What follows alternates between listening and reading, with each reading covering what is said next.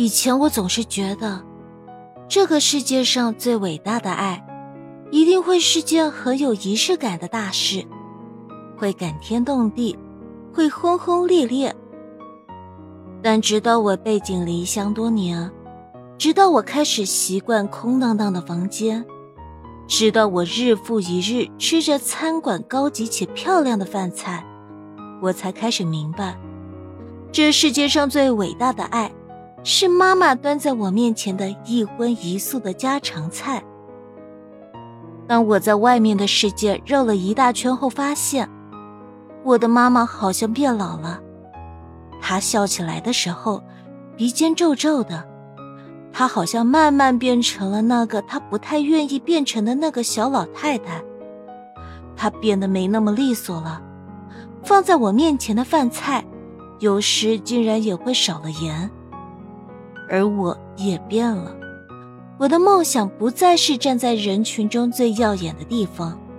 而是希望永远住在我小小的家里。希望父亲的鼾声永远安稳，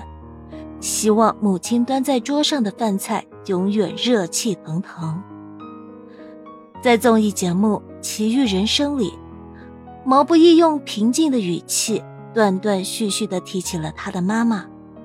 但真的很奇怪，就是那样平平淡淡的语气，却让我难过到暂停节目哭了很久。节目里毛不易说。在他做实习护士之前，第一次遇见的死亡就是自己的妈妈。他的妈妈最后离开是因为癌症扩散。所有人都知道，癌症扩散就没有办法了。但即使癌细胞扩散到堵住了食道，妈妈还是硬把饭吃进去，吐出来也要再吃进去，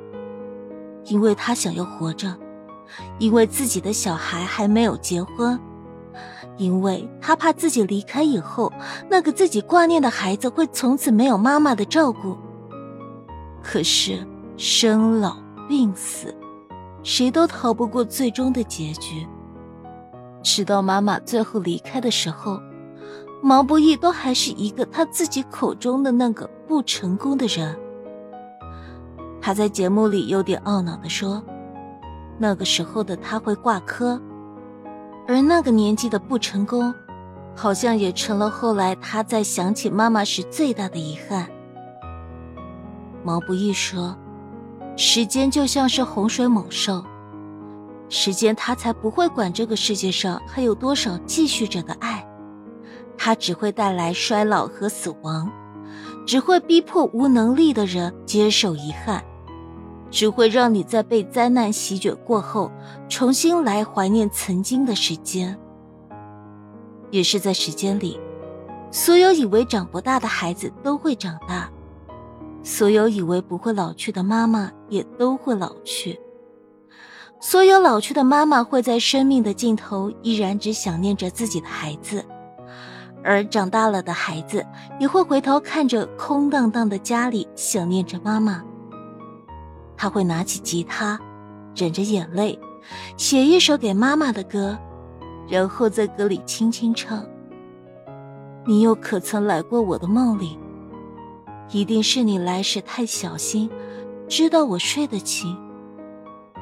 奇遇人生的这一期之所以让太多人落泪，是因为它太真实了，它一下子戳到了我们内心最柔软的地方。